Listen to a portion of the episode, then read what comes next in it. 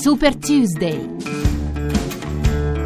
Meno sette giorni all'Election Day, il conto alla rovescia è cominciato e la corsa per la Casa Bianca è più che mai incerta, con sondaggi contrastanti. L'ultimo vede Trump in testa di un punto, gli altri danno Clinton in leggero vantaggio. Un saluto da Laura Pepe.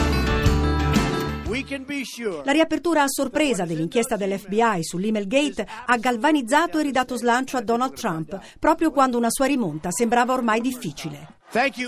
Il magnate non smette di ringraziare Huma Abedin, la più stretta collaboratrice di Hillary Clinton, e il suo ex marito Anthony Weiner. E proprio indagando su di lui, sui messaggi a sfondo sessuale scambiati con una quindicenne, che l'FBI ha sequestrato un computer portatile condiviso con la Abedin, in cui ci sono mail che riguardano anche la candidata democratica nel periodo in cui era segretario di Stato. Trump parla di una vera e propria miniera di segreti e avverte se Clinton fosse eletta presidente ci sarebbe un'inchiesta inchiesta penale e il paese sprofonderebbe in una crisi costituzionale.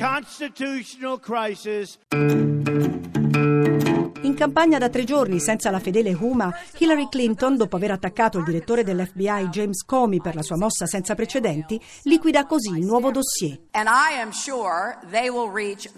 Sono sicura che arriveranno alle stesse conclusioni della precedente indagine. Non troveranno nulla. There is no case here difficile stabilire il reale impatto sulle elezioni di quella che subito è stata definita la sorpresa di ottobre, tanto più che 22 milioni di americani hanno già votato. Quel che è certo è che la rimonta di Donald Trump, che otto giorni fa era a meno 12 punti, è cominciata prima della notizia bomba dell'FBI, quando sembrava che la corsa per la Casa Bianca fosse ormai chiusa e che i democratici potessero concentrarsi sul voto per il congresso. Un recupero forse favorito dalla notizia che l'anno prossimo il costo delle polizze assicurative sanitarie aumenterà in media del 25%. 25%, una possibile conseguenza negativa dell'Obamacare, e dalle rivelazioni di Wikileaks sulla Fondazione Clinton, dove la raccolta fondi a fini benefici e i conti per le spese personali di Bill Clinton si sarebbero sovrapposti. Ma qualche grana spunta anche per Trump e riguarda ancora una volta le tasse. Secondo il New York Times, il miliardario non ha denunciato al fisco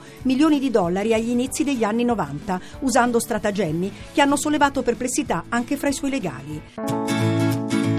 Intanto però il Partito Repubblicano sembra essersi ricompattato attorno a Trump. Lo conferma la dichiarazione dello speaker della Camera, Paul Ryan, che fuga ogni dubbio.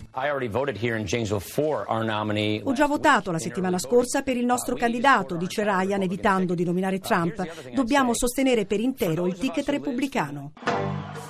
Ladies and gentlemen, the next and first female president of the United States.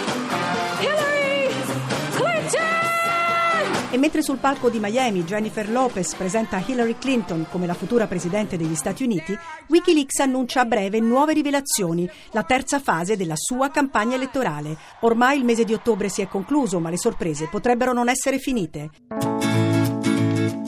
L'appuntamento dunque per l'8 novembre con l'ultima puntata di Super Tuesday. Saremo a New York dove due candidati aspetteranno l'esito del voto. Sarà una lunga notte elettorale che Radio 1 vi racconterà in diretta. Seguiteci anche su Twitter, chiocciola Radio 1 Rai. Il podcast è disponibile sul sito radio1.rai.it. A martedì prossimo!